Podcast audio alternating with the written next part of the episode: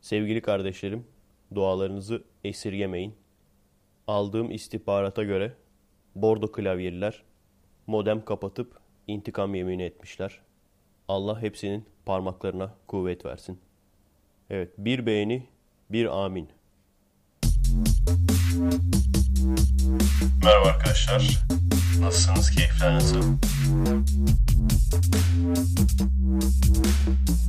Kendinize iyi bakın arkadaşlar. Merhaba arkadaşlar. Nasılsınız? Keyifler nasıl? Sonunda astronomi serisi bölüm 3'ün montajına başlayabildim. Ama gerçekten başladım yani. Ünlü bir söz vardır. Başlamak bitirmenin yarısıdır diye. Gerçekten insan yaşayınca anlıyor. Başlaması çok zor sürüyor. O yüzden uzun montajlarda özellikle hep şöyle yaparım. Bir günü sadece başlamaya harcarım. Dün de öyle oldu. Biliyorsunuz beğenmediğim çekimler var diyordum.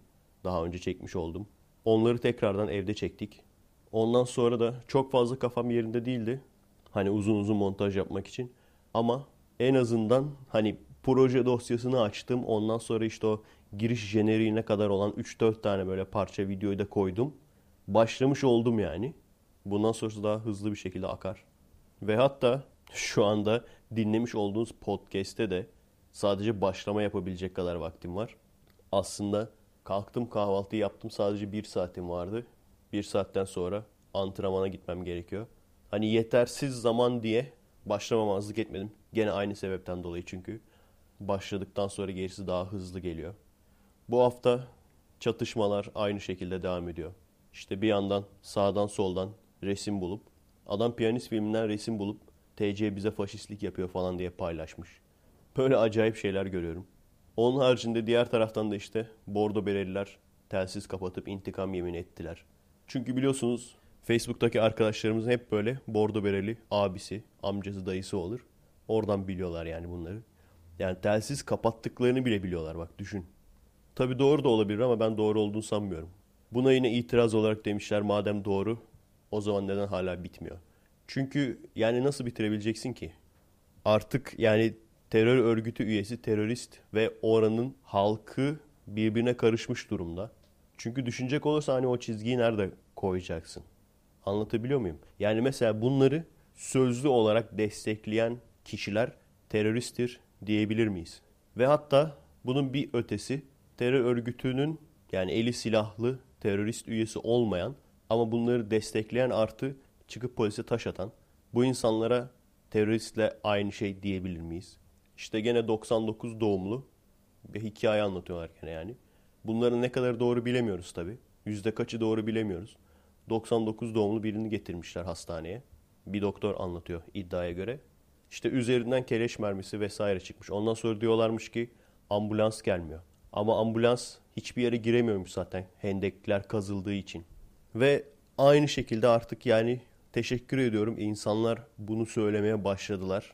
Şunu artık söylüyorlar. İşte TC çocuk yaştaki kişilere faşistlik yapıyor, zulüm yapıyor. Sadece taş attı diye bilmem ne veya elinde keleş var diye, molotof var diye zulüm yapıyor çocuk yaştaki insanlara. Ama kimse de çıkıp şunu demiyordu. Bu çocukların eline keleşi kim veriyor? Bu çocukların eline molotofu, taşı kim veriyor? Veya çocukların arkasına saklanan kim? Hep diyorum ya, düşmanın bile şereflisi yani. Bir de tabii işin öteki tarafı var. Arkadaşla konuşuyorduk. Arkadaş dedi, abi dedi, bu olaylardan sonra AKP artık hiç gitmez dedi. Bir de öyle bir olay var. Stratejik tabii. Yani AKP HDP'yi nasıl kışkırtacağını çok iyi biliyor. Olay bu. Dediğim gibi hayatta kalacağız. Yapmamız gereken bu yani. Hayatta kalmak. Suriyeli göçmenlerle ilgili bir yazı okudum. Suriyeli kadınlar diyormuş ki Türk erkekleri lokum gibi, Türk kadınları bakımsız. Dedim sıçtık. Neden? Çünkü Türk erkeğinin bug'ını bulmuşlar abi. Türk erkeği lokum gibi falan çok beğeniyoruz. Düşünsene yani. Bir de mesela hani görüyor musunuz bilmiyorum Suriyeli aileleri, Arapça konuşan. Hani böyle Arapça konuşmasalar Türk kızı dersin yani. Tip de çok farklı değil. O yüzden sıçtık çünkü Suriyeli kızlar piyasayı öldürecek şimdi. Bizim hani şeyi düşün. Başlık parasıyla bilmem neyle uğraşan böyle. Evleneceğim diye 80 bin tane kapris çeken adam. Bunu görünce Ne uğraşacağım lan der. Alır. Yengen vizesi vardı ya. Bu da enişten vizesi. Enişten vizesini verir. Şey diyorlar şimdi. İşte bu krizi aslında fırsata çevirebiliriz. İşte ucuz işçi falan olarak kullanabiliriz Suriyelileri. İyi de yani öyle bir kalkınacak durum da yok ki ortada yani. Hani Amerika falan olsak, Almanya falan olsak veya Çin olsak eyvallah da. Zaten bizde kendinden Suriyeli insanlar var. Yani burada doğmuş kendinden Suriyeli insanlar var. 3 kuruşa çalışacak. Bizde iş yok yani, sorun orada. İşte oradan hani fırsatı çeviririz diyorlar da esas evlenecek gelin piyasasını çökerttiler. Yok abi, bizim Türk erkeği dayanamaz yani. Hani 5 kişilik 6 kişilik ailesi olsun sorun değil. Türkiye'de de sülalesine bakmak zorundasın. Gene hani amca ol, dayı ol bilmem ne diye 10-20 kişiye çıkıyor. Türkiye'de de. O yüzden adam evlenir yani, bir şey diyemezsin, haklı. Evet, bu durumda Türk kızlarımıza düşen görev. Vatani görev bayanlar, vatani görev bu. Kaprisi nazı bırakmak. İşte evlenirim de ağırlığım kadar bilmem ne çikolata gofret istiyorum. Ulan oğlum, abi düşün lan, ağırlığı kadar değil de nasıldı ya, pardon, ben bir duymuştum bir yerde de arkadaşta. Bir sandık dolusu lokum mu? Öyle bir şey yani, ağırlığı kadar değil, o abartı da sandık dolusuydu galiba. Ulan senden evlenmek için sandık dolusu lokum isteyen birinden koşa koşa kaçman lazım ya. Koşa koşa kaçman lazım yani. Çünkü o lokumların nereye gideceği belli yani. Evet, bunları artık bırakmanız lazım. Evet, biraz ara kızıştırıyorum arkadaşlar. Umarım sonumuz hayır olur. Her şeyin hayırlısı. Suriyeli'nin de hayırlısı gelsin yani, ne yapalım. Yani işin ironik kısmı bak bu. Birbirinden bağımsız bu iki olay. Biri diyor ki bana bir sandık lokum alacaksın. Öbürü diyor ki Türk erkeğinin kendisi lokum zaten. Şimdi Türk erkeği hangisini seçer? Evet, antrenmana gitmeden önce bir konu hakkında daha konuşmak istiyorum. Ondan sonra antrenmana giderim. Geri döndüğümde devam ederiz. Gündeme çok fazla şey girdiği için aslında tam konuşulacak, muhabbeti yapılacak bir konu vardı. Onu bak atladık. Kaldı yani, arada kaldı o. İrlandalı turist arkadaşlar. Nasıl unuturuz ya, değil mi? 2 haftadır. Bir hafta şeye denk geldi işte. Konsantre komik Efekes'te. Öbür haftada bir sürü bir hafta öncesinden kalan gündem konuları vardı. Onlara denk geldi falan. İrlandalı turist arada kaynadı. Şeyde antrenmanlarda ciddi onu anlatıyorum yani. Bakın, İrlandalı turiste saldırır gibi saldırmayın diyorum. Adamlar şey falan yapıyor ya böyle. Plastik tabureyle vurmaya çalışıyorlar falan. Öbürü sopanın ucuyla dürtmeye çalışıyor falan. Ötekisi tabelayla vurmaya çalışıyor. Bir de esnaf tekmesi var. Yani bu sadece bu kavgada değil. Böyle bir sürü esnaf kavgası sürekli seyrediyoruz ya internetten veya gerçek bazen. Bu kadar kavgacı, bu kadar agresif olan bir grup, yani esnaflardan bahsetmiyorum. O cahil gruptan bahsediyorum. Olabilir, bir insan okumuş olup esnaf da olabilir yani. Benim üniversite okuyan tekel bayi arkadaşım vardı yani. O cahil gruptan bahsediyorum yani. Hani mesleğin ne olduğu önemli değil. Bu insanlarda şunu görüyorum. Hani işte kavga etmek için böyle adam toplarlar falan ya, hiçbir zaman teke tek girmezler falan. Gördüğüm şu, bir grup nasıl bu kadar agresif olup, nasıl bu kadar kavgacı olup, nasıl bu kadar dövüşçü olup da nasıl bu kadar dövüşmeyi bilmez? Nasıl bu kadar kavgayı bilmez? Şey gibi ya, Rütük onaylı Kanal D dizisinin erkek kavgaları var ya böyle. Birbirlerini silkeliyorlar. Seni öldüreceğim falan. Adamın yakasını silkeliyor ama. O da ötekine, hayır ben seni öldüreceğim. O da onun yakasını silkeliyor. Olabilir, belki judocudur adamlar. Giyden yani kıyafeti böyle kapatıp boğmaya çalışıyorlardır birbirlerini. Ama işte kıyafet ipek gömlek olunca giy yerine olmuyor tabii. İpek gömlekle boğamıyorsun adamı. Yani bir tekmeler var. Seyrettiniz mi arkadaşlar? Şimdi açın bir daha seyredin. Bir tekmeler var. Hani denk gelmiyor, adam yere düşüyor da denk gelse gene düşer. Ve ben bu şekilde tekmeyi çok görüyorum. Esnaf tekmesi diye isim koyduk yani ona. Hani ıskalayıp düşüyor, eyvallah, ıskalamasa gene düşecek zaten. Vursa yani gene düşecek. Bir ikincisi de gene işin ilginç yanı, hiçbir zaman teke tek gelmemeleri. Her zaman için Bir de böyle 5 kişi falan da yetmiyor ya. 5 kişi daldılar adama. 5 kişi yetmiyor. 5. adam ondan sonra diğer dükkanlardan falan çağırıyor. Kim bilir ne dedi? Anamıza bacımıza saldırıyorlar mı dedi. O 5 kişi oluyor sadece 20 kişi. Yani normal şartlar altında anlatıyorum işte öğrencilerime de. Tabii gerçekten olsa ne olur bilemeyiz.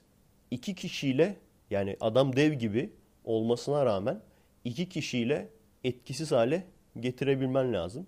Koordine çalışırsan. Çünkü adamın elinde bıçak falan da yok. Hani bıçak olsa çok daha tehlikeli olay. Bıçak falan da yok. Hatta hiçbir şey yok yani. 2 kişiyle onu etkisiz hale getirebilmen lazım. Hadi diyelim ki bir kişi baş edemedin yani. Adam çok büyük falan. Tabii yani işin komik yanı onlar etkisiz hale getirmeye çalışmıyor ki. Onlar bildiğin dövmeye çalışıyor. Sorun orada yani. Şey değil yani. Adam saldırgan da bunlar böyle savunmada falan değil yani. İrlandalı turist. Plastik tabureyle adam dövmek. Hayır o değil de İrlanda'da en çok neye şaşırmıştır biliyor musunuz? Adamı öve öve bitiremedi ya Türkler. Büyük ihtimalle şey sanıyordur o. Ben şimdi böyle bir olaya karıştım. Hayatta artık Türkiye'ye ben giremem. Çünkü beni tanısalar saldırırlar işte sen Türkleri dövdün falan diye. Abi insanların içinde ne kadar bir hırs birikmiş esnafa karşı. Yani oranın esnafına karşı. Öyle diyeyim. Ne kadar büyük bir hırs birikmiş. Gerçekten öyle abi. Şey falan diye paylaşmışlar videoyu zaten ya. Milletçe içimizin yağları eridi falan diye. Demek ki abi ben tek değilmişim veya siz biz tek değilmişiz yani.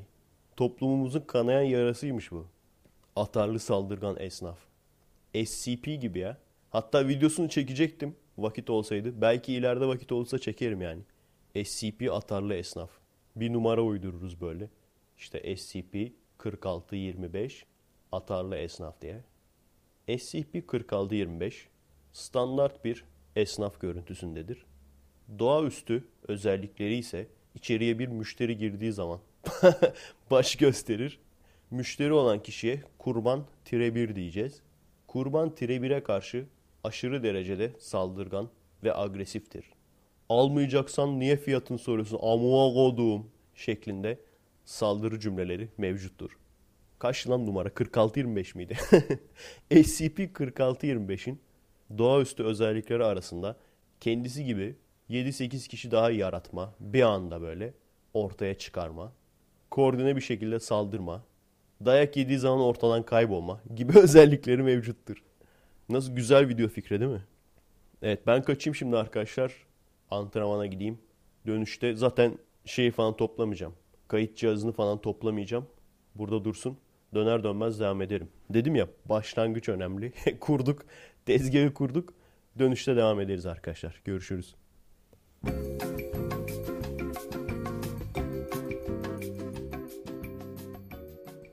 Evet geri geldim arkadaşlar. Hatta üzerine bir de yemek yiyip uyudum. Aslında çok ağır çalışmıyoruz. Ama aslına bakacak olursanız uzun süreden sonra antrenman yapmaya başladım. Kendim Aikido hocalığı yaparken yani Türkiye'deyken antrenman yapıyorum denemezdi. Gene az da olsa bir şeyler yapıyorduk. Ama tam olarak bir antrenman yapıyorum denemezdi. Çünkü hocaydık yani ya. O yüzden esas öğrenciler kadar yapmıyorduk. Amerika'da ders verirken de zaten neredeyse hiç yapmıyordum yani. Arada bir iki işte ukemi yani bizim taklalar onları gösteriyordum falan. Uzun süreden sonra kendim antrenman yapınca şey vardır mesela. Kesin diğer spor dallarında da vardır eminim. Aikido'da da var. Böyle uzun süre bir spor yapmış birinin o spora ara vermesinden sonra geri döndüğündeki gazı abi. O gaz çok tehlikeli bir gaz yani. İşte ona geri dönen sporcu gazı mı desek ne desek bilmiyorum. Yani olay şu sen mesela siyah kuşaksın veya herhangi bir spor dalında tecrübelisin. Ondan sonra bir sene ara verdin tamam mı? Geri geldiğin zaman zaten o sporu o kadar özlemiş oluyorsun ki. Direkt böyle en üst seviyeden başlamaya çalışıyorsun falan. Benim öyle çok arkadaşım minderde telef oldu yani. Benimle aynı kuşak olup böyle. Bir sene 1,5 sene hiç antrenman yapmamış. Ondan sonra gelir gelmez. Ben nasıl siyah kuşağım falan diye böyle en ileri teknikleri falan yapmaya başlar. Bir de böyle şey olur. Normalden daha da bir gaz olur falan böyle. Hani uzun süredir yapmamışsın, özlemişsin falan ya. Ondan sonra minderde kalırsın abi. Neyse ki ben hani başkalarının tecrübelerinden faydalanarak Dedim ki yani ben aynı gaza gelmeyeyim. Sanki hiç bilmiyormuşum gibi en temel tekniklerden başladık tekrar. Bu arada öğrencilerimin okullarının ders saatleri belli oldu. Onlara göre de günleri ve saatleri hazırladık. Salı günü 3 ila 5 arası oluyor. Çarşamba günü 2-4, Cuma 4-6. İzmir'deyseniz bu saatler size uyuyorsa ciddi disiplinli bir şekilde gelebilirim diyorsanız. Yani şu üçünden 2 tanesi uyuyorsa, haftada 2 çünkü idealdir veya hepsi de uyabilir. Ve düzgün bir şekilde aksatmadan, yani çok acil bir işim çıkmadığı sürece aksatmadan geleceğim diyorsanız mesaj atabilirsiniz. İzmir'deyseniz demiş miydim? İzmir'de değilseniz o iş olmaz tabii. Şimdi maça 1 saat var. 1 saat sonra Galatasaray'ın neyle Atletico Madrid'le mi ne maçı var. Ben bunu montajlarken tabii gençliğimdeki gibi skor artık böyle çok derdim değil. Abi yenmeliyiz falan çok umurumda değil yani. Sadece hani diyorum ya size, gençliğimde yapmış olduğum şeyleri tekrardan yaşayınca tekrardan genç gibi hissediyor insan. Şeyi hatırlarım mesela. Okuldan eve gelirdim. Ödevleri falan da hallederdim bir şekilde. Hatta böyle yavaş yavaş yapardım ki vakit daha çok geçsin falan. Çünkü ödevleri bitirdikten sonra 9:45'te ya maçlar. O zamana kadar vakit öldürmek için bir şeyler bulman lazım falan. Hani o 1 saat geçmezdi, ben o kadar heyecanlanırdık. Şu an tabii o kadar heyecan yok yani. Maksat maç seyretmek. Çok uzun süredir maç seyretmedim. Bazı şeyler değişmemiş. Kaderine tükürdüğüm. Yine Galatasaray'ın rakibi Barcelona, Madrid United forever. Fener'in rakibi Bömbe. Liechtenstein liginden. Ondan sonra gene tefe koyuyorlar ya. Okuldan kurtuldum, şu muhabbetten kurtulamadım. Facebook yüzünden o da. Bizim Vancouver'da röportaj yaptığımız abinin takımı. O kendisi Sheffield'lı. Yani İngiltere'nin Sheffield şehrinden. Tuttuğu takım da Sheffield Wednesday diye. Ciddi Wednesday galiba ya. Çarşamba yani takımın adı. Ne kadar ciddiyetsizce koymuşlar takımı. Kesin çarşamba günü kuruldu falan diyedir. Veya onlarda çarşamba pazarı mı meşhur artık? Bu arada o abi anlatıyordu ya.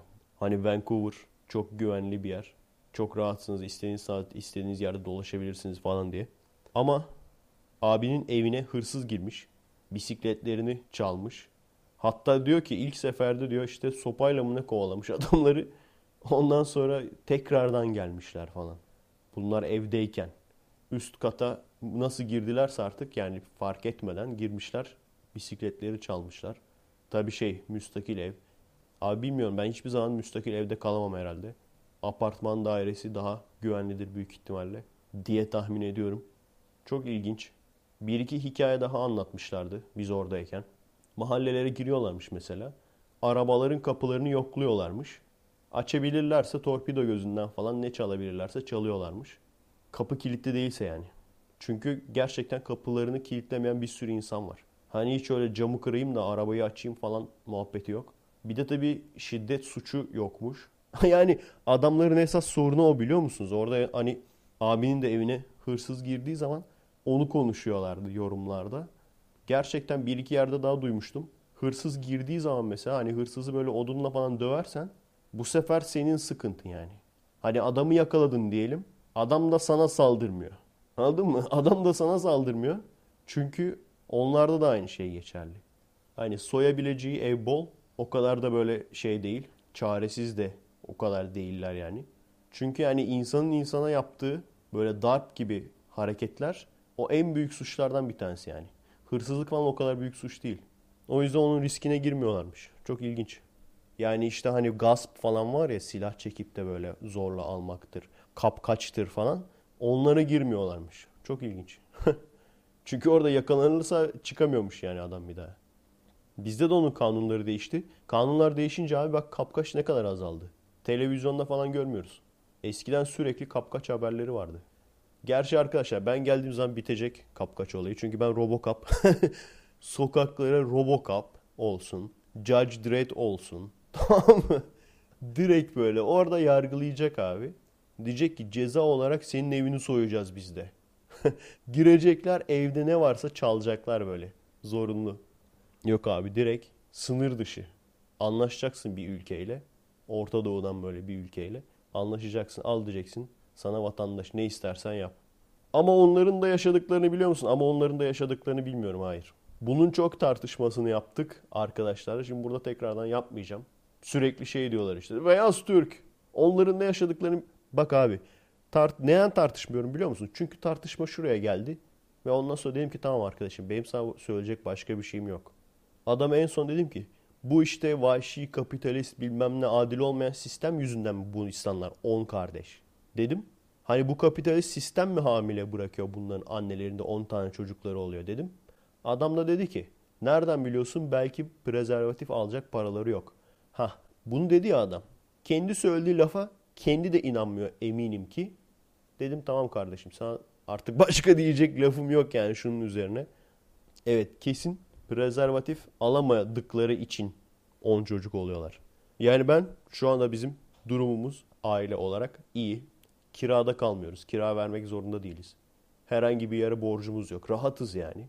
Ki onu mesela çok net fark ediyorum. Net hissediyorum.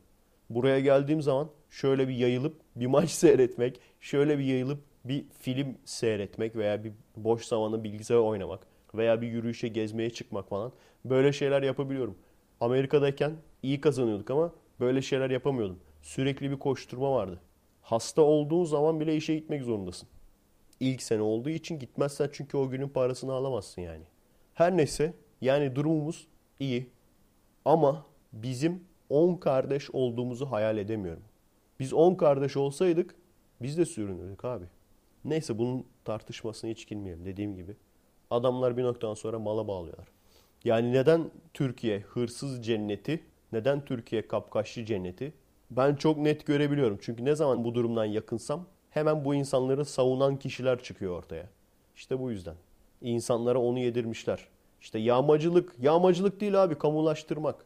Bir banka soymak, bir banka açmak kadar büyük suç değildir. He tamam kardeş tamam. Şeye falan ne diyorlar acaba, tecavüze falan? Kadını kamulaştırıyoruz. Kadın kendisini cinsel obje olarak kullanıyor. Buna tepki olarak kadını kamulaştırıyoruz. Evet, bu arada unutmadan geçen ayın sponsorları. Cem Bilge, Efe Apo'yu özledi. Oha.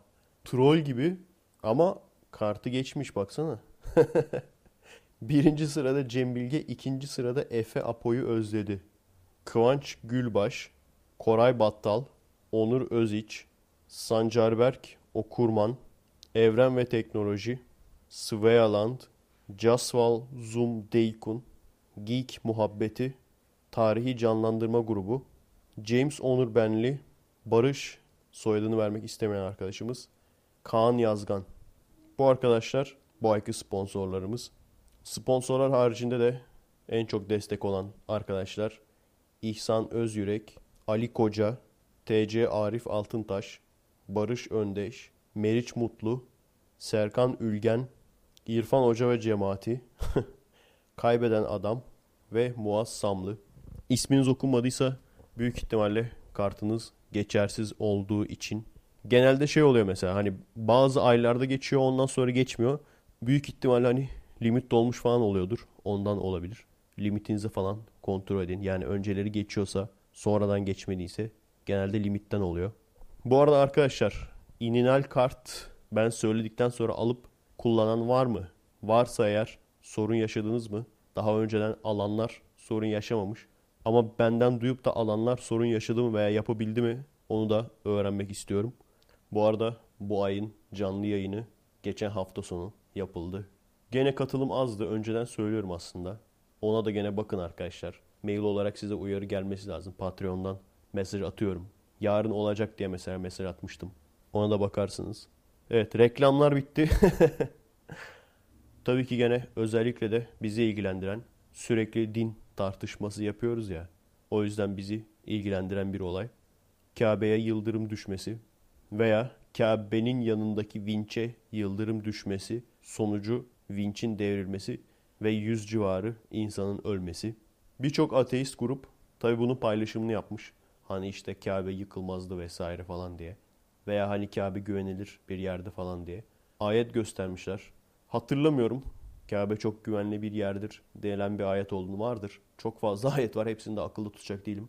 Göstermişler yani şu ayet diye. Yine her zamanki gibi ben hani kendim o hani işte Kabe çok güvenliydi falan diye dalga geçer gibi paylaşmadım bunu. Paylaşanlara da bir şey demiyorum. Neden?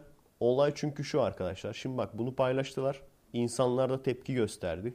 Dediler ki işte vay işte sizin hiç insafınız yok mu? İnsanlığınız yok mu? Ölenlerin üzerinden işte böyle paylaşımlar yapıyorsunuz. Olay şu. Söylememe gerek var mı aslında? Nerede bir deprem, bir sel olsa veya bir doğal afet veya bir felaket olsa bu adamlar çıkıp fuhuştan dolayı, ahlaksızlıktan dolayı demiyorlar mı? Herkes dürüst olsun. İzmir'de öyle büyük bir deprem olsa, binalar yıkılsa, 100 tane insan ölse bunlar çıkıp gene demeyecek mi abi? İşte gavur İzmir, gavur olduğu için. Yani bak, bir iki tane veledin, bir iki tane trolün yazdığı yorumdan bahsetmiyorum ben. Muş'ta deprem oluyor. Deprem miydi, sel miydi? Deprem olması lazım yanlış hatırlamıyorsam. Adamlar oraya gidiyor. Millet orada insanları kurtarmaya çalışırken enkazdan, oraya gidip fuhuşu bırakın. Fuhuş yüzünden oluyor bunlar. Siz kesin fuhuş yapmışsınızdır. Orada ya daha enkazdan insan çıkarmaya çalışıyorlar abi. Haberleri okuduk işte.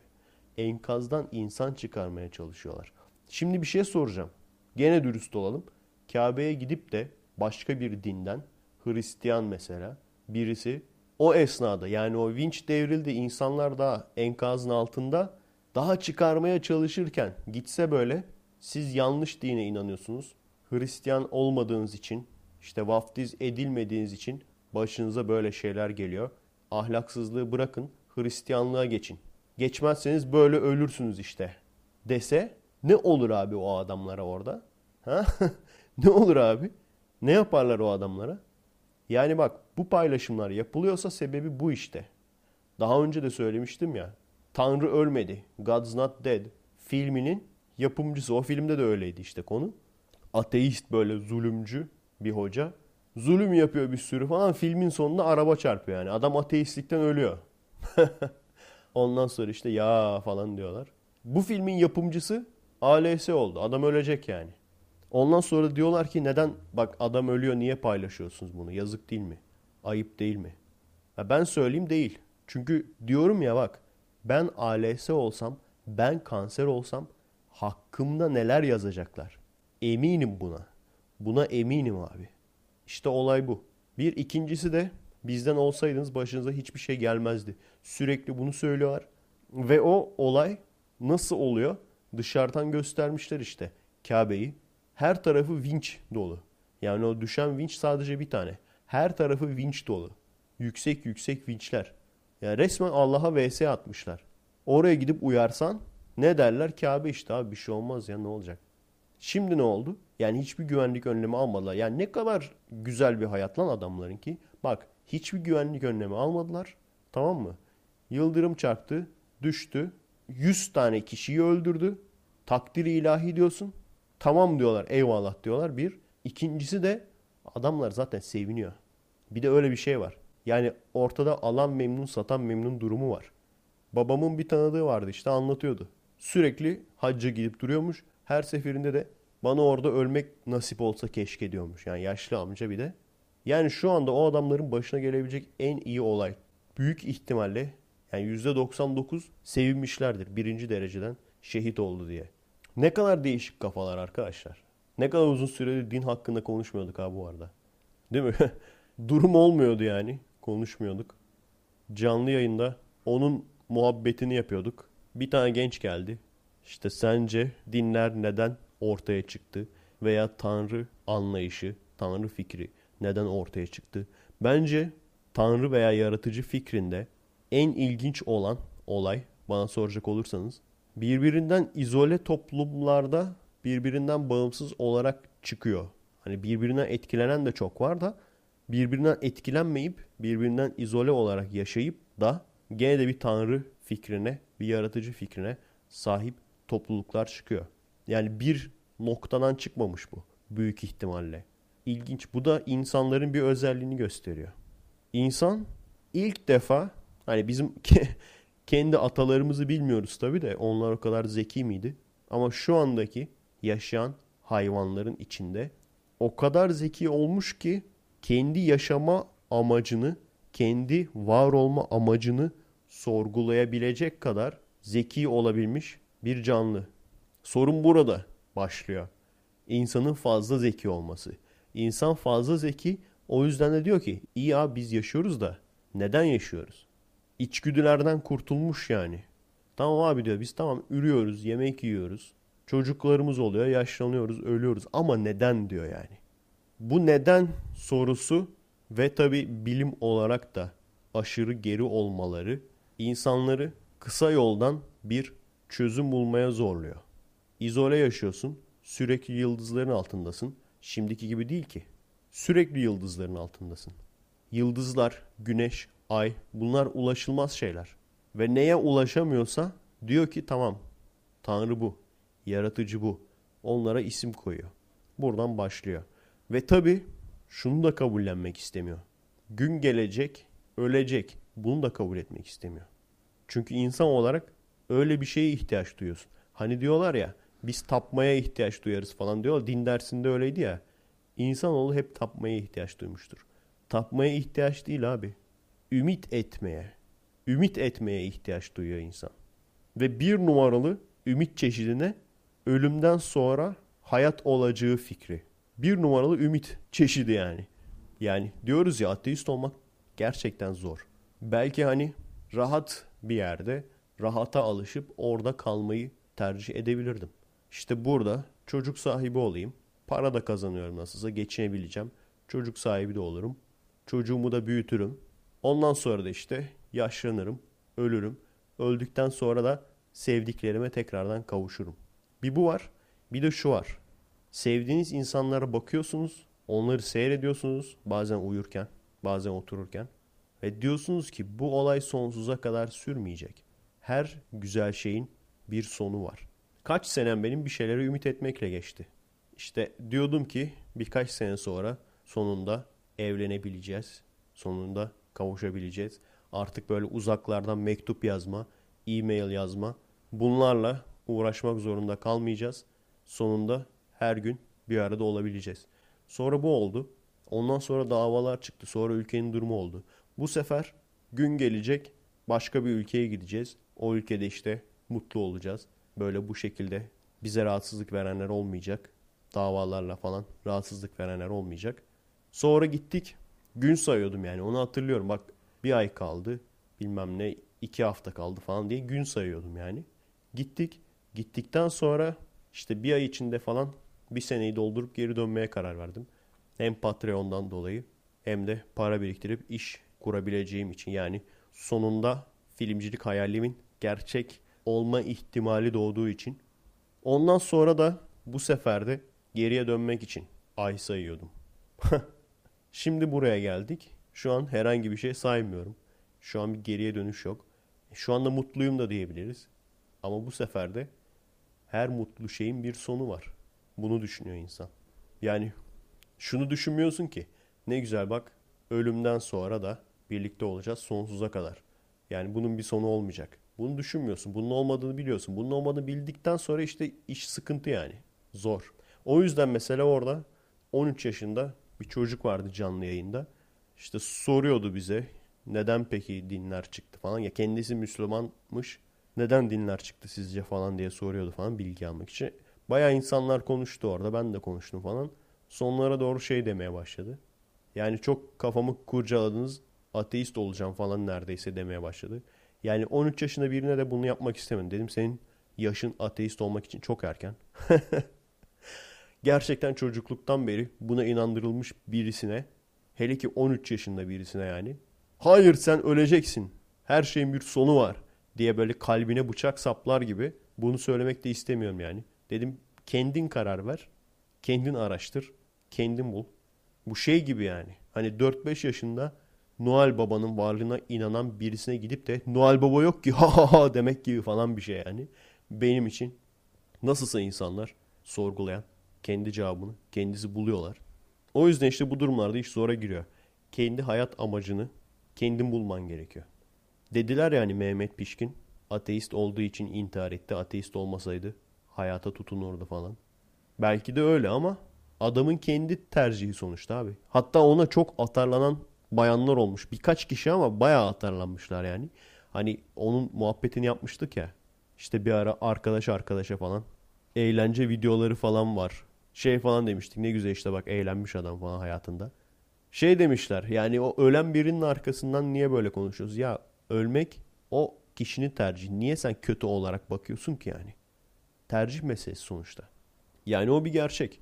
Ateist olduğun zaman, ölümden sonra hayat olduğuna inanmadığın zaman birçok şey boş gelmeye başlıyor.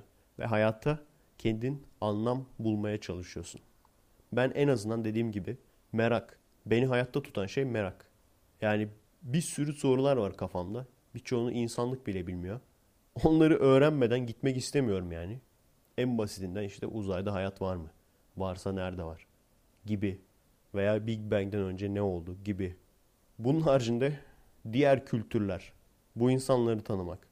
Yani bunları bilmeden gitmek istemiyorum. Yani dediğim gibi bilgi kleptomanisi gibi bir şey var bende. Ve işte bu şekilde eğer seni hayata bağlayan gerçek bir sebebin yoksa ve işte ölümden sonra hayat var gibi suni bir sebebin de yoksa, bir iş yerine sıkışıp kaldıysan hep aynı şekilde devam ediyor. Sürekli işte bazı bayanlarla birlikte oluyorsun. Hiç böyle hani ruhen seni tatmin edecek kimse çıkmıyor vesaire. Ve gerçekten insan bir noktadan sonra yaşamanın ne anlamı var diyebiliyor. Bana bunu çok söyleyen insan vardı. Yani işte depresif modda olan, yaşamanın bir anlamını bulamıyorum, hayatın bir anlamını bulamıyorum diyen. Arkadaşlar bir kere her şeyden önce genç iseniz en önemli şey sabretmek. Bir. İkincisi, Türkiye'desiniz büyük ihtimalle. Şu anda kendi kabuğunuzdasınız. Bak 3 tane 4 tane yere gittim. Tamam mı? Hani böyle şey değilim ben. Ne bileyim haberci veya işte gezgin. Öyle programlar olur ya, ayna falan. Ayna gerçi Afrika'ya gidiyor genelde. Veya Amerika'ya gidiyor. Amerika'yı da Afrika gibi çekiyor. Nasıl bir kamerası varsa adamların, STV kamerası mıydı o? Özel yani. Adam Amerika'yı çekiyor, tamam mı? Ciddiyim bak, şaka değil. Bakıyorum lan diyorum. Gene Afrika'nın hangi şehrini çekiyor? Hangi ülkesini çekiyor? Sonra köşede bir gösteriyor, Los Angeles. Helal olsun diyorum yani. Los Angeles'ı bile Somali gibi çekmeyi başarmışsınız. Hani bak onlar kadar gezgin bir adam değilim yani. Param el verdiğince, hem paradan da çok itibar. Gideceğimiz yerde akraba, tanıdık bir şeyler böyle oluyor genelde. Hani yol parası, sadece para dediğim. 3-4 tane şehre gittim ya. Değişik. Bir işte Romanya'nın Zalău kasabasına gittim. Bükreş'i biraz gezdim. Vancouver'a gittim. Seattle'da kaldım. Seattle'ın çevresini falan gördüm. Bir de 2-3 günde New York'u gezdim. Bu kadar yani. Ama buna rağmen o kadar ufkum açıldı ki. Yani buraları görmeniz lazım arkadaşlar. Ne kadar hayattan nefret ederseniz edin, ne kadar her şey bok gibi derseniz deyin, yapmanız gereken, bir kere yaşınız genç. O bir avantaj sizin için. Yapmanız gereken skill kasmak. İşte çalışabiliyorsanız para biriktirmek bir şekilde. İş tecrübesi kasmak. Garsonluk bile olsa yani. Ne olursa olsun iş tecrübesi, para, skill kasmak ve ne demiştik arkadaşlar? Level. Level da öğretim seviyesi oluyor. Bunlardan bazılarını kasabildiklerini kasacaksın. Olay bu arkadaşlar. Yani bak şu bir hayal. İşte devrim olursa, bilmem ne olursa herkes eşit olacak. Hayır, böyle bir dünya yok arkadaşlar. Kesin söylüyorum size. Kesin bilgi yayalım bunu. Tamam mı? Kesin bilgi bunu yayalım. Böyle bir dünya olmayacak. Ormanda nasıl hayvanlar varsa, bazı hayvanlar daha güçlü, bazı hayvanlar daha zayıfsa, yani aynı türden bahsediyorum. Aslanlar diyelim. Bazı aslan daha güçlüdür, bazı aslan daha güçsüzdür. Diyorlar ya hani evrimciler der ki güçlü olan yaşasın, güçsüz olan ölsün diyorlar. Onlar böyle yardımlaşmayı sevmezler falan. Bunu söyleyen adam, tamam mı? Bunu söyleyen adam milyonlarca doları var adamın. Milyonlarca dolarını villalara harcıyor. Estetik ameliyatlara harcıyor. Etrafındakilere. Anladın mı? Yani bak bunu söyleyenler yalan söylüyor arkadaşlar. Doğruyu biz söylüyoruz. Bu çok önemli. Kasın. Kendinizi geliştirin. Kendinizi geliştirip ormanda üst kaliteye çıkın. İlla böyle işte akademik olarak falan yükselmenize de gerek yok. İstiyorsanız akademik de yükselin ama Ben mesela arkadaşlarıma anlatıyorum. Burada anlatmadım büyük ihtimalle. Arkadaşlarıma anlatıyordum ama. Benim Amerika'ya gittiğimde Walmart'ta rafçı olarak veya Walmart'ta kasiyer olarak değil de direkt bir hoca olarak işe başlamamın sebebi ne? Buradayken kastığım skill'ler. Kimseye bak bir şey kanıtlama ihtiyacım yoktu. Aikido'da birinci dandım. İstesem 2-3 olurdum. Zamanım yetiyordu yani. Hani zamanımı doldurmuştum. 2 olmak için, 3 olmak için. Parasını versem alırdım dan. Ona uğraşmadım. Kendimi geliştirmekle uğraştım. Yine arkadaşlar yazın yazlıkta okey oynarken ben kendi kendime satranç oynayıp kendimi geliştirmeye çalışıyordum. Hiçbir şey olmasa tamam mı? Siz gökyüzünü incelemeyi mi seviyorsunuz? Al bir tane teleskop. O teleskopla yıldızlara bak. Nasıl yıldız gözlemi yapılır? Bunu öğrenirsin yavaş yavaş. YouTube'dan her yerden öğrenirsin. Oradan senin öğreneceğin yetenek belki sana yurt dışında bir iş olanağı sağlayacak. Diyeceksin ki şu kadar senemi teleskopla gözlem yaparak geçirdim. Ve o başkasının yerine senin işe girmeni sağlayacak belki de. Benim dediğim gibi işe girmemi sağlayan olay çektiğim Aikido videosuydu. Sadece Aikido tekniklerinin değil, videonun yapılışını da, montajını da beğenmişler. Bize tanıtım videosu da çekersin falan diye aldılar yani. Skill kasın arkadaşlar, yeni yerleri görün. Bu dünyada gerçekten görmeye değecek çok yer var. Tanınmaya değecek çok insan var. Sadece insan değil, grup olarak da, topluluk olarak da, kültür olarak da çok kültür var yani.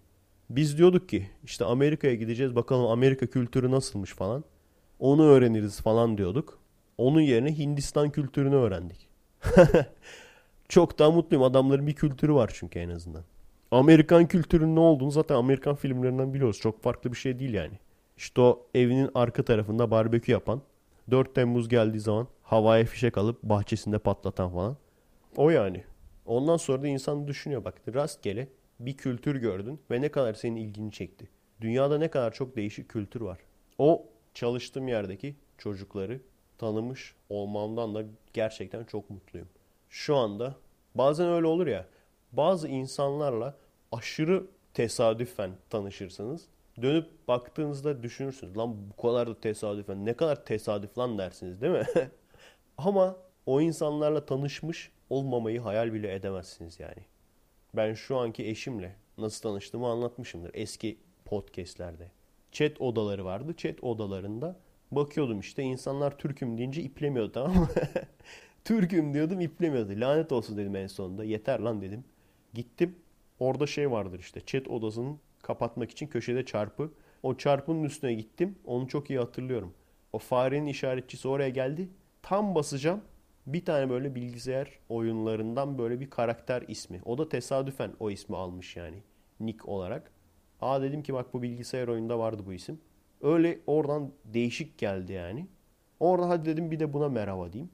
Merhaba dedikten sonra işte ben Türk'üm dedikten sonra konuşmaya devam etti, tamam mı? Ondan sonra da şu anda seneler geçti ve evlendik abi. Ve şu anda tanışmamış olmayı hayal bile edemiyorum. Dünya üzerinde çok böyle insan var arkadaşlar. Merak sizi hayatta tutsun. Beni en azından hayatta tutama. Ha bu arada diyorum ya işte bu insanlar da bir ormandır. Bu ormanda üste çıkman lazım falan. Bu demek değildir ki yardımlaşma yapma. Hayır.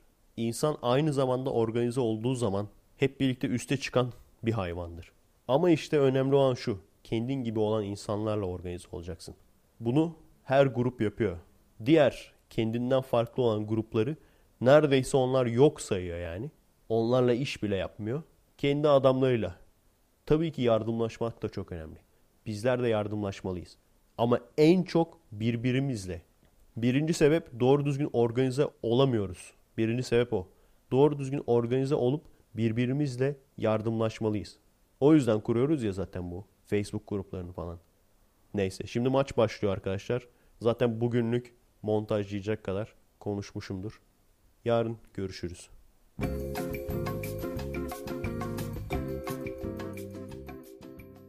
Evet, çarşamba akşamından merhaba arkadaşlar. Son yarım saatimizde konuşalım. Sonra evlere dağılalım. Vay anasını, Galatasaray 2-0 yenildi. Türk futbol takımlarının şöyle bir ufak bir sıkıntısı var. Karşılarına futbol oynamayı bilen takım çıkınca yapamıyorlar. Sıkıntı oluyor yani. Tabii şey diyebiliriz. Abi işte rakip milyonlarca dolarlık bir takım.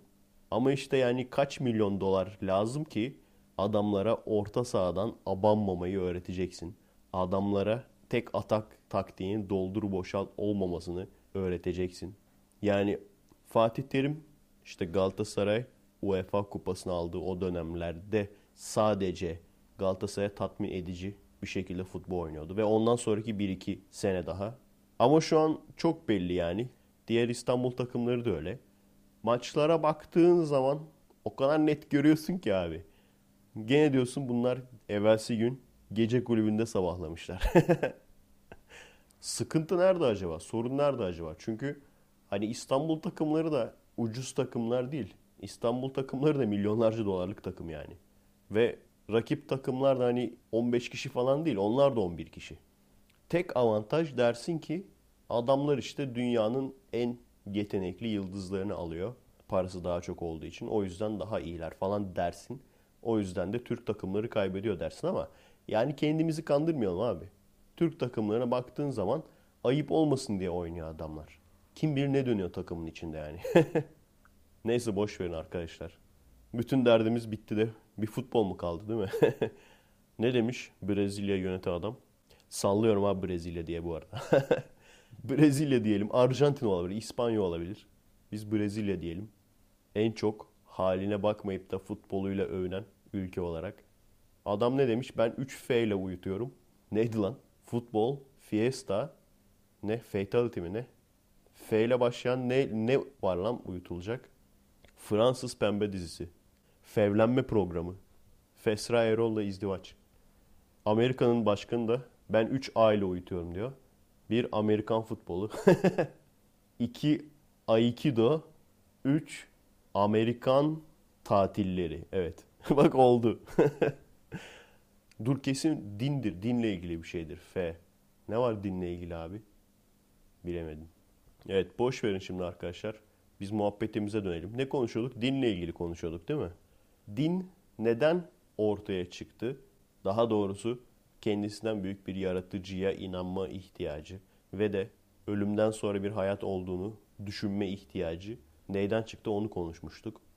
Bu bakımdan düşünecek olursanız insanlara yaşaması için bir sebep veriyor. O bakımdan faydalı diyebilirsiniz belki. Ama sorun şurada arkadaşlar. Yani herkes şey olsa hani işte iyilik yaparsan cennete gidersin. İyi insanlar cennete gider. Kötü insanlar cehenneme gider. Böyle olsa herkes bu kafada olsa o zaman sorun olmazdı. Sorun çıkacağını sanmıyorum yani çok fazla. Ama işte olması imkansız gibi bir şey bu. Çünkü mutlaka birileri çıkacak ve bu işi organize edecek ve bundan çıkar sağlayacak. Mutlaka. Mutlaka bir akıllı çıkacak yani. Her toplumda bir sürü akıllı çıkacak. Ve bizim şu anda bildiğimiz dinlerden kat kat fazla aslında bu çıkan insanlar. Ama ne oluyor işte bir yerde birden fazla din çıkınca biri öbürünü öldürüyor. Veya öbürlerini öldürüyor diyelim. Veya yok ediyor bir şekilde. Şeyi anlatıyordum ya. Yani Budizmle Konfüçyanizm falan birbirine girmiş. Düşün yani şu an Konfüçyanizm falan desen hani direkt böyle felsefe değil mi? Kendini aşmak falan. Adamlar tekme tokat birbirine girdiği zamanlar olmuş lan. Oğlum kodumun Konfüçyanistleri diye böyle. Ne oluyor? Şu oluyor. Herkes bir cevap bekliyor değil mi? Herkesin kafasında ya abi ölmesek iyiydi. Yani bu hayat güzel de ölmesek iyiydi. Düşüncesi var değil mi? O yüzden umut bekliyorlar. Yani insanlara verebileceğiniz en büyük ödül umut. Ve öldükten sonra hayat var demek. Şu an düşünecek olursanız ben yani bunlara işte ölümden sonra hayatta vesaire bunlara inanırken bile kendi kendime diyordum. Yani işte o ya varsa ya yoksa falan o şüphelendiğim, düşündüğüm sıralarda kendi kendime diyordum. Hangisi daha kötü? Size de sorayım. Sizce hangisi daha kötü arkadaşlar? Kötü bir insansınız, cehenneme gidiyorsunuz veya kötü bir insansınız ama cennet, cehennem diye bir şey yok. Öldüğünüz zaman tamamen yok oluyorsunuz. Hangisi sizce daha kötü? Ben o zaman diyordum ki cehennem o kadar da kötü değil. Bir de biliyorsunuz şey var yani hani inanıyorum falan dersen o zaman işte hani günahların fazla çıksa bile diyelim ibadet falan etmedin. Çünkü hani ona inanan çok fazla insan var Türkiye'de. İbadet falan hiçbir şey yapmıyorsun. İçki içiyorsun falan. Ama inanıyorum diyorsun. O yüzden biraz yanarsın. Ondan sonra tekrardan cennete gidersin. Bu düşünce var. Din hocamız da söylemişti bunu zaten. Ama sonra insan şunu düşünüyor. Sen ortalama bir insansın veya iyi bir insansın ama inanmıyorum diyorsun. Böyle bir şey yok diyorsun. İyi bir insan olmana rağmen böyle bir şey yok, buna inanmıyorum dediğin için sonsuz sene cehennemde yanacaksın. Bunun mantığını veya mantıksızlığını düşünün daha sonra. Her neyse arkadaşlar, sonuç itibariyle bazı insanlar diyor ki cevabı ben buldum. Nerede buldun? Şurada Tanrı benimle iletişime geçti. Bana dedi ki bu işte evreni ben yarattım. Benim özelliklerim şunlardır. Ve evet, gerçekten de öldükten sonra cennet varmış. Cennette şu tür size mükafatlar var. Ve tabii ki toplum, oranın toplumu neye ihtiyaç duyuyorsa cennette de onlar vardır. İşte ne? Altından ırmaklar akan evler, meyveler. Yani bunu git bir böyle Avrupa'da yeşilliklerin arasında yaşayan bir adama söyle. Ondan sonra işte bak bir sürü de kadın kız var falan de. Adam der eder burası daha iyi yani senin anlattığın cennetten. Sen bana hurma ağaçları var diyorsun. Bak burada her çeşit meyvenin ağacı var. Yani her toplumun cenneti o toplumun ihtiyaçlarına uyacak şekilde. Bana şimdi cennet olarak desinler ki ben mesela cennet olarak ne isterdim? Bir, tabii ki hepimizin düşündüğü ölen tanıdıklarımız, ölen yakınlarımızla da tekrardan buluşabileceğimiz bir yer. İkincisi de dünyanın aynısı. Çünkü ben bakmak istiyorum. Dünyada hayalet olarak gezeyim yani. Sevdiğim insanlar da hayalet olsun, onları göreyim. Böylece ne güzel abi, gideriz başka gezegenlere, başka yıldız sistemlerine. Ölmüşüz zaten. Bir daha mı öldüreceksin beni? Fizik kuralları. Bir daha mı öldüreceksin beni yani? Gideriz abi, bakarız. Harbiden hayat var mı? Yoksa ne yapayım abi ben hurmayı? Veya ırmak akan evi ne yapayım? Dünyanın kendisi zaten güzel bir yer. Çok 10 numara yerler var yani dünyada. Her neyse, bu şekilde organize olunuyor. Ondan sonra da deniyor ki işte bunları elde etmek istiyorsanız o zaman söylediklerimi yapmanız lazım. Çünkü ben haber aldım. Bana bu şekilde bir haber geldi. Mesela işte gideceğiz yan şehre, saldıracağız. Neden? Yan şehir bize zulüm yaptı. Onlar farklı dinden. Bize zulüm yaptılar zamanında. Şimdi intikam almak için onlara saldıracağız. Onları fethedeceğiz. Zamanında bir sürü topluma bir sürü uyarıcı geldi. Onlar uymadılar ve türlü felaketlerle karşılaştılar. İşte kimisinin başına taş yağdı. Kimisi sele maruz kaldı. Kimisi ses hüzmesi geldi. Tuzla buz oldular. Eğer beni takip etmezseniz size de aynısı olur. Madem öyle o zaman yan şehire de gelsin o felaket. Biz niye saldırıyoruz? O imtihan olsun diye. Yani arkadaşlar kötüye kullanılmasa, hani diyor ya insanlar, ben dine karşı değilim, dinin kötüye kullanılmasına karşıyım. Dinin kötüye kullanılmaması imkansız gibi bir şey. Bu yani ben atom bombasına karşı değilim. Atom bombasının insan öldürmek için kullanılmasına karşıyım demek gibi bir şey. İlla ki mutlaka kötüye kullanan birileri çıkacak. Şu an bizde yaygın olarak ne bileyim tengriizm olsaydı mutlaka onu da kullanan birileri çıkacaktı. Yani olmaması imkansız arkadaşlar. Peki niye bu kadar mücadele veriyoruz? Biz mücadele veriyoruz. Esas mücadele verme amacımız ne biliyor musunuz? Şu anda bir soğuk savaş içindeyiz Türkiye'de. Ama herkes sanıyor ki bu soğuk savaş ateistlerle Müslümanlar arasında. Doğru değil. Bu soğuk savaş ülkeyi din ile yönetmek isteyen, aynen Orta Doğu gibi, kişilerle bu fikre karşı olan insanlar arasında. Bizim anlatmaya çalıştığımız da din yönetimi, şeriat olsun veya başka türlü bir din yönetimi olsun. Buna karşı olan insanlar bizimle aynı safta aslında. Dinleri ne olursa olsun. Bizim anlatmaya çalıştığımız bu. Ve o yüzden de din sömürüsüne veya ülkeyi dinle yönetmeye veya işte şeriata, bunlara en iyi nasıl darbe vururuz? Yani din sömürüsüne en iyi nasıl darbe vururuz? Dinin kendisini eleştirerek. Dinin kendisinin açıklarını ortaya çıkararak. Bizim derdimiz bu. Bizim derdimiz din yönetimine, antilaik din yönetimine karşı olan insanları uyandırmak. Onlarla bizim aynı safta olduğumuzu göstermeye çalışmak. Çünkü şimdiye kadar nasıl geldi abi bu dinci insanlar? Yani yarı şeriat, ılımlı İslam ülkesi olduk neredeyse. Nasıl geldiler abi? Hep şu şekilde: saygı duyun, dinimize saygı duyun. Çok mantıksız bir şey istiyorlar, diyorlar ki dinimize saygı duyun.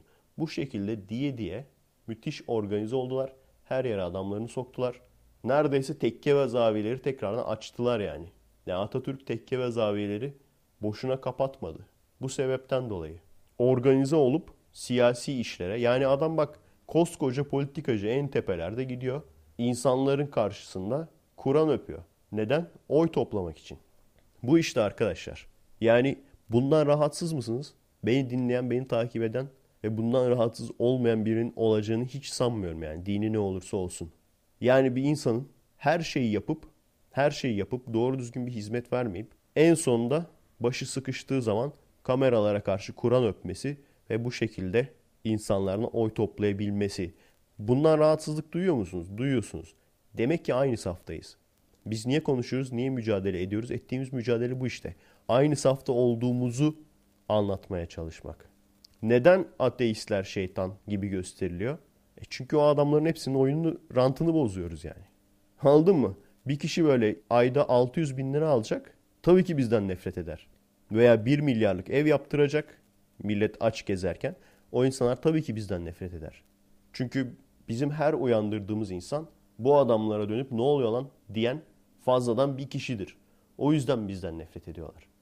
O yüzden bizi terörist veya kötü adam gibi göstermeye çalışıyorlar. Tabii bununla birlikte kendisine ateist diyen grupların birçoğunun da açık veya kapalı bölücü örgütlerin yandaşı olması da hiç yardımcı olmuyor tabii. Onun sebebini de size daha önceden söylemiştim. Şu anda ateizm Türkiye'de uç bir görüş olarak hala da. Yani tam o geçiş dönemindeyiz aslında, biliyor musunuz? Uç düşünce olmasıyla mainstream, ana akım düşünce olmasının tam arasındayız şu anda. Şimdiye kadar hep uç düşünce olduğu için bu fikri destekleyenler de hep uç insanlar oldu. Çünkü bir yerlerden inançsızlıklarından dolayı sıkıntı yaşayan insanları kendi yanlarına çekmek istiyorlardı. Sadece ateizm değil. Bakın birçok azınlık öyle. Yani otoriteyle sorun yaşayan birçok azınlık, bakın abi, destekçilerinin birçoğu bölücü örgütlere bağlıdır. Şimdi o yüzden abi biz konuşuyoruz ya. Benim gibi insanlar konuştuğu zaman gördüğünüz gibi iki taraf da sıkıntıya giriyor. Yani ateistler bölücüdür. Ateistler işte bölücü örgütlerin yandaşıdır. Ateistler teröristtir. Şeytanın adamıdır diyen insanlar da, dinciler de sıkıntıya giriyor. Ve gerçekten ateizme siyasi boyut kazandırmaya çalışan, aa kardeş ateist misin gel deyip de insanları yanına çekip ondan sonra ateizmin içine bazı siyasi görüşler de katmaya çalışan insanlar da sıkıntıya giriyor. O yüzden iki taraf da bize düşman. Ama ben hala inanıyorum, ateistler olarak biz, daha doğrusu dinsizler olarak diyeyim, deistler, agnostikler vesaire, bunlar da bunun içinde. Bizler yani kendi ülkesini her ne kadar eleştirse de vatanına ihanet etmeyen, kendi ülkesini seven, bölücü grupların yanında olmayan dinsizler bence şu anda benim gördüğüm kadarıyla çoğunluk, sessiz çoğunluk. En azından ben öyle düşünüyorum şu anda. Evet, tabii ki bu haftanın bilimsel gelişmelerinden bir tanesi, yeni bir ilkel insan türü bulundu diye haber görmüştüm. Homo naledi diye. Aslında olay şuymuş. Okuduğum kadarını anlatıyorum. Siz de okursunuz arkadaşlar. 2013'te bulunuyor bu kalıntılar. 2 sene boyunca inceliyorlar. 2 seneden sonra da daha yeni işte bilimsel bir makale hazırlanıyor. Ve deniyor ki bu insanlara Homo naledi diye yeni bir isim koyalım. Bu şu anda tabii kesin değil. Ve hatta şeye falan bakıyorsun böyle, hani kaç bin yıl önceymiş. O falan bile daha belirlenmemiş yani, düşünün. O yüzden çok yeni keşfedilmiş. Yani düşünün arkadaşlar, 2 sene boyunca inceliyorlar. 2 seneden sonra anca tamam diyorlar, bu galiba yeni bir tür. Ve hala daha da yeni tür olmayabilir. Çünkü biliyorsunuz daha önce de söylemiştim ya, Homo erectus zamanında dünya üzerinde çok çeşit Homo erectus var. Bunun da sebebi belli işte, birbirlerinden izole oldukları için. Belki de diyorlar bu da Homo erectus zamanından bir varyasyon tür olabilir. İşte o kaç sene önce yaşamış olduğunu bulacaklar. Ondan sonra iyi kötü bir sonuca varırlar. Beyni portakal büyüklüğündeymiş vesaire. Tabii bakın adamlar bak 2 sene incelemişler. 2 seneden sonra bilimsel bir makale hazırlamışlar. Ondan sonra da demişler ki ya henüz kesin değil. Daha işte kaç yıl önce yaşadığını falan bulmamız lazım. Hala da araştırıyorlar ama bizim sayın inşallah hoca efendi tamam mı? Bir bakışta tamam mı? Olaya bir bakıyor ve bir bakışta direkt sahte bu diyor. Direkt ya. Yani ulan ertesi gün haber çıktı. Ertesi gün program, videolar yapıldı falan. Hocamız inceledi ve bu fosilin gerçek olmadığını ortaya çıkardı. Ulan nereden çıkarıyorsun abi? Senin fötür şapkan var, oradan mı çıkartıyorsun yani? Şapkadan tavşan mı çıkartıyorsun? Abi nasıl bir X-Men lan? Cyclops gibi yani, şöyle gözünden bir ışın saçıyor tamam mı?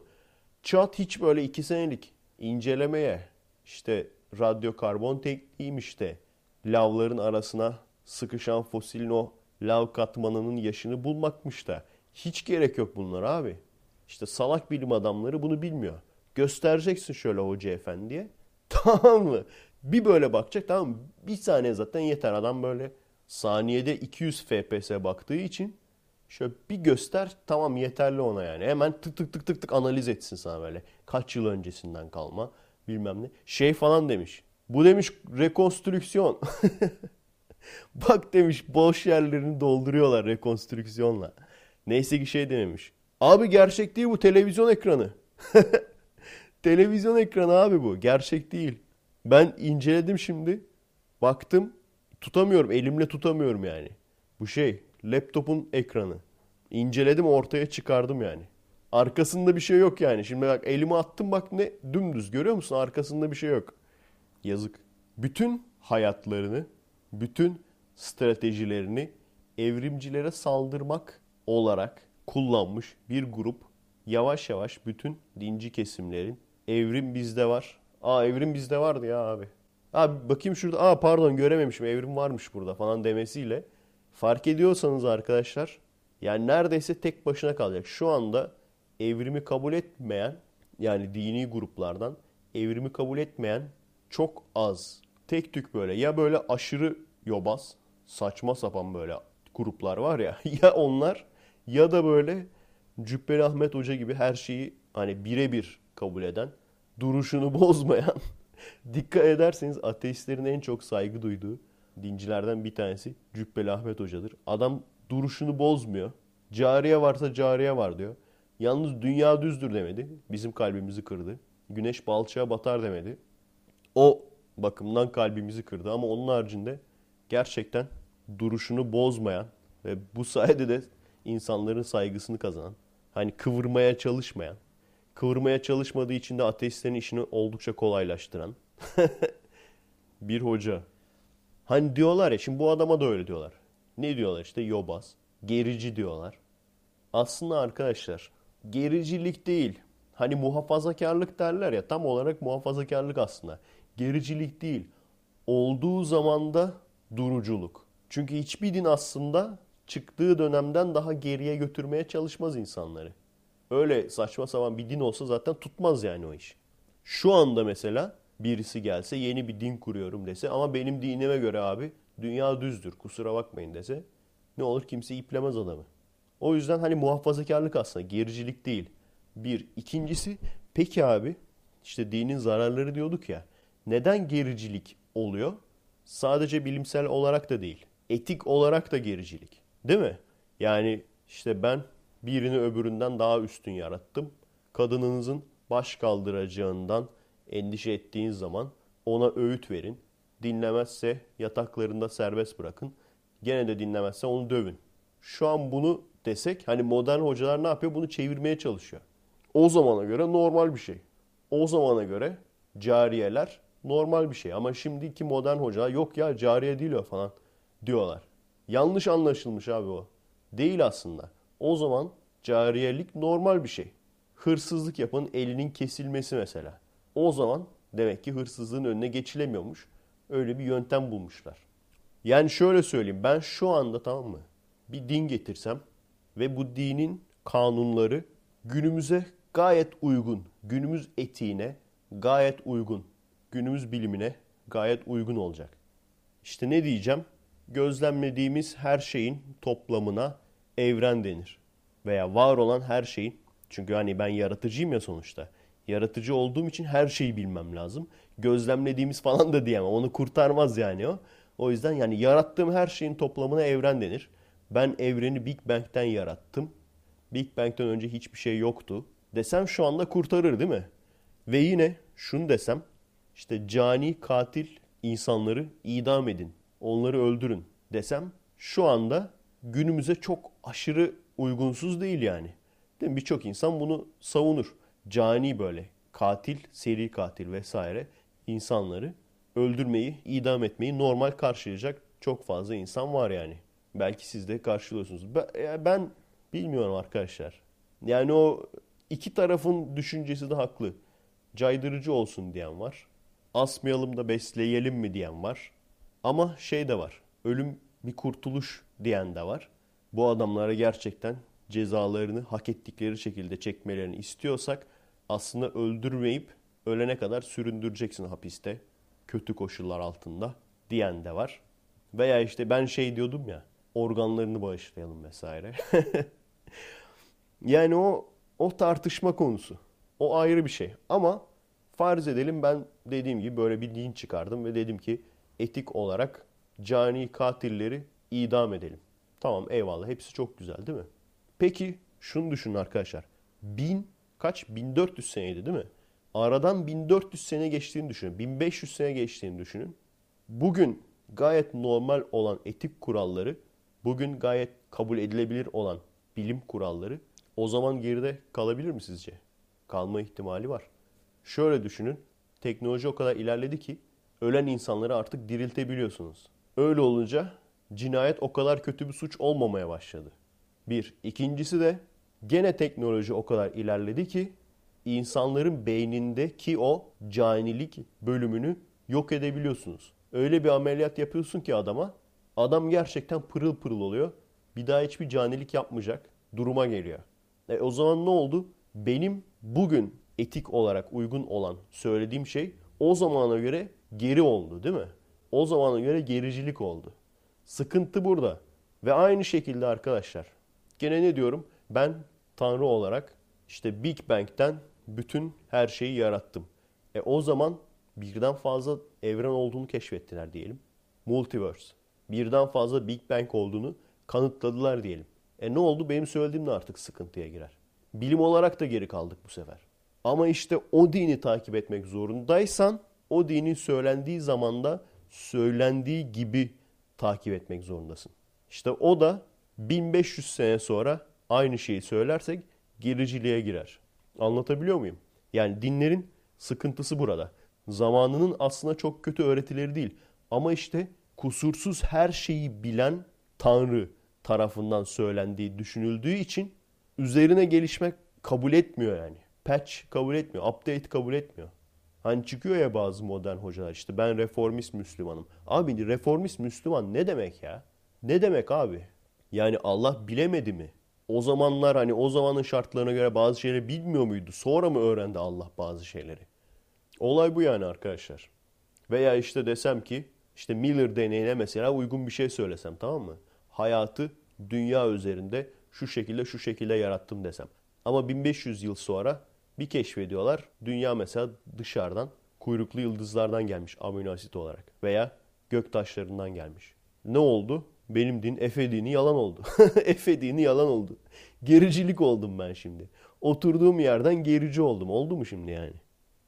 Bu arada mitoloji demişken diyorum ya bazı zamanlar bir şeyi böyle bir öğreniyorum. Lan diyorum nasıl ben bilmem bu zamana kadar. Biraz beni hayatta tutan bu yani. Yani dün araba çarpsa ölsem bunu bilmeden mi ölecektim diyorum yani. Amazonlar arkadaşlar. Amazonlar mitolojik bir grupmuş. Yani Amazonlar gerçekte yaşayan. Size şimdi sorsam ne dersiniz arkadaşlar? Hadi hiç bakmayın, Google yasak. Amazon nedir? Ne dersiniz? Kadın savaşçılar nerede yaşamıştır? Amazonlarda yaşamıştır. Nah Amazonlarda yaşamıştır. Yunan mitolojisinden gelen kadın savaşçılar. Yunanlıların mitolojisi çok acayip. Yani bizde işte var ya, Orta Doğu'da Tevrat, İncil, orada bir sürü olayları, olmamış olayları tarihi gibi yazmış adamlar. Onun üzerine din kurmuşlar. Biz bunu tek sanıyoruz ama tek değil ki işte. Aynısını Yunanlılar da yapmış. O yüzden ve bir noktadan sonra bütün kadın savaşçılara Amazon demeye başladıkları için gerçek kadın savaşçılar da var. Onları da Amazon diyorlar. Yani gerçekle mitoloji birbirine karışmış durumda. Bütün Olimpos tren yapmış o kesin de. Yani o şey falan işte, tamamen erkeksiz gruplar işte sadece senede bir kere erkeklerin olduğu köylere saldırıp oradan işte köle alıp oradaki kölelerle çiftleşip kendilerini hamile bırakıyorlar. Erkek çocuk oldu mu geri yolluyorlar falan. Kız çocukları büyütüyorlar. Sadece kadınların olduğu bir mekan. Cheerleader efekt. Büyük ihtimalle savaşçılıkta hepsi terörist gibi ağzı yüzü kararmıştır ama belki cheerleader efektle bir sürü böyle kadın aynı anda bakınca belki kurtarabilir. İşte bunlar direkt mitoloji. Bunlar hep mitoloji. Peki o zaman Amazon yağmur ormanlarının adı nereden geliyor? Bu da mı tesadüf? Onun da olayı şu imiş. İspanyol bir keşifçi. Biliyorsunuz onlar keşifçi deniyor. İşgalci falan değil. Keşifçi diyelim biz de. Amazon yağmur ormanlarının civarında bir savaşa giriyor. Ve bu savaşta orada yaşayan bir kabilede kadınların da erkeklerle birlikte savaştığını görüyor. O yüzden de diyor ki, aa diyor bak bu kadınlar aynı Amazonlar gibi savaşıyor. O yüzden buraya biz Amazon diyelim. Olay bu. Yani Amazon yağmur ormanlarında Amazon kadın savaşçılar falan olması alakası yok. Amazon kadın savaşçılar Anadolu civarında. O da mitolojiye göre yani. Evet. Direkt kaliteniz arttı değil mi? Vay anasını dedim ben görünce ya. Bir şey daha söyleyeyim madem öyle. Blemis denen gene bir mitolojik varlık. Blemies diye yazılan mitolojik bir canlı türü. Hani popüler olanları hep biliyoruzdur. İşte Centaur, Minotaur vesaire. Blemies, kendiniz de bakabilirsiniz. B-L-E-M-M-Y-E-S olarak yazılıyor. Blemies. Afrika civarında yaşamış. Pause yapın. Fotoğrafa bakın isterseniz. Neden şimdi buraya getirdim? Bizimle ne alakası var? Afrika'da yaşamış olan bir varlığın. Bilgisayar başındaysanız pause yapın. Google Images'a girin. Blemies yazın. Neye benziyor abi? Aşıkla maşuk değil mi? Aşıkla maşuk. Bizim aşıkla maşuk dediğimiz şey meğer mitolojik bir yaratıkmış yani. Neyse ki centaur yapmamışız lan. Centaur da yapabiliriz. Bir at getiririz abi. Yok onu yapıyorlardı ya cosplay'de. Üst taraf savaşçı oluyor. Arkaya bir kişi daha giriyor böyle falan. Öyle centaur oluyor. Bunu da öğrendim. Ciddi acaba hani aşıkla maşuk Blemies karakterinden mi alıntı? Yoksa benzerlik mi? Ama harbiden benziyor yani çok. Evet arkadaşlar benim gene çenem düştü. Gene montajı yetiştiremeyeceğim. Fazla konuştum galiba. Kendinize iyi bakın. Eğer ki 1 saat 5 dakika, 1 saat 10 dakika. Çünkü hani şey yapıyorum ya, araya böyle reklamlar gibi sponsorlarımız falan diyorum ya. Onu yaptığım zaman böyle 1 saat 5 dakika falan yapmak istiyorum. Veya 1 saat 10 dakika falan yapmak istiyorum ki hani hakkınızı yememiş olayım. Oradan yemeyelim yani. Eğer bunu geçtiyse, 65'i geçtiyse yani haftaya görüşürüz. Kendinize iyi bakın. Adresimiz youtube.com/kommek, twitter.com/kommek. Destek olmak isteyen arkadaşlar için patreon.com/efeaydal. Destekleriniz için gerçekten teşekkürler arkadaşlar. Şu anda sabit, pek bir artış yok. Ama işte astronomi videosunu falan kasmaya çalışacağım. Zaten kafamdaki plan oydu. Yani İzmir'e geldikten sonra daha çok vaktim olur. Daha çok vaktim olacağı için daha böyle ses getirecek şeyler çekebilirim ve üye sayımı arttırabilirim diye. Hani gerçekten faydalı bir iş yaptığınızı düşünmenizi istediğim için biraz kasıyorum kendimi iyi olsun diye. Gurur duyun diye. Ben yaptırdım abi. Verdim parayı yaptı çocuk falan deyin diye böyle. Sağ olun arkadaşlar. Teşekkürler. Gerçekten hayatıma anlam kattınız. Herhangi bir yerde maaşlı bir çalışan olarak işe git, gel, para biriktir, biriktirdiğin parayı harca türü bir hayat yerine gerçekten beni öğrenmeye sevk eden, beni araştırmaya sevk eden. Çünkü biliyorsunuz en iyi öğrenme yöntemi öğretmektir. Beni keşfetmeye sevk eden ve en önemlisi de kafamdaki fikirleri dışarıya çıkarmamı sağlayan bir insan haline getirdiğiniz için gerçekten ne kadar teşekkür etsem azdır. Yani şu zamanları hatırlıyorum. Hiç ünlü değilken ve o zamanlar tabii geniş bant internet yokken, YouTube falan öyle bir şeyler yokken yani. YouTube diye bir şey bile yokken kendi kendime bazı işte senaryolar yazardım, bazı şeyler yazardım falan. Ama yazdığımdan çok daha fazlası da kafamda böyle şey gibi kazan kaynar ya böyle. Birçoğunuz eminim ki o hissi biliyordur yani. Kafa böyle kazan gibi kaynar, fokurdar yani. Dışarıya çıkartmak istersin. O zamanları hatırlıyorum. Tabii sadece Patreon'daki üyeler değil, benim çalışmalarımı beğenip, çekimlere katılıp bana yardımcı olan herkes. Herkes yani 2006'da başladık dedim ya konulu bir şeyler çekmeye. 2006'dan beri yani böyle 3 kafadar 4 kafadar birinin evinde toplanıp hadi bugün bir şeyler çekelim. 20 tane seyircimiz var dünyanın farklı yerlerinde. Onlarla böyle paylaşalım, eğlenelim. O zamanlarda bile bana yardım eden ve o zamanlardan sonra bugüne kadar bana yardımcı olan herkese ne kadar teşekkür etsem azdır. Gerçekten arkadaşlar çoğu kişi anlamaz neden Türkiye'ye döndün diye. Buranın insanı bana çok büyük fedakarlık yaptı. Buranın insanı bana çok yardımcı oldu. O yüzden şansımı zorlamak istiyorum. Mümkünse yani hani kalmaya çalışmak istiyorum. Gerçekten şartları zorlamak istiyorum. Bakalım göreceğiz arkadaşlar. Kendinize iyi bakın. Haftaya görüşürüz. Merhaba arkadaşlar. Nasılsınız? Keyifler nasıl?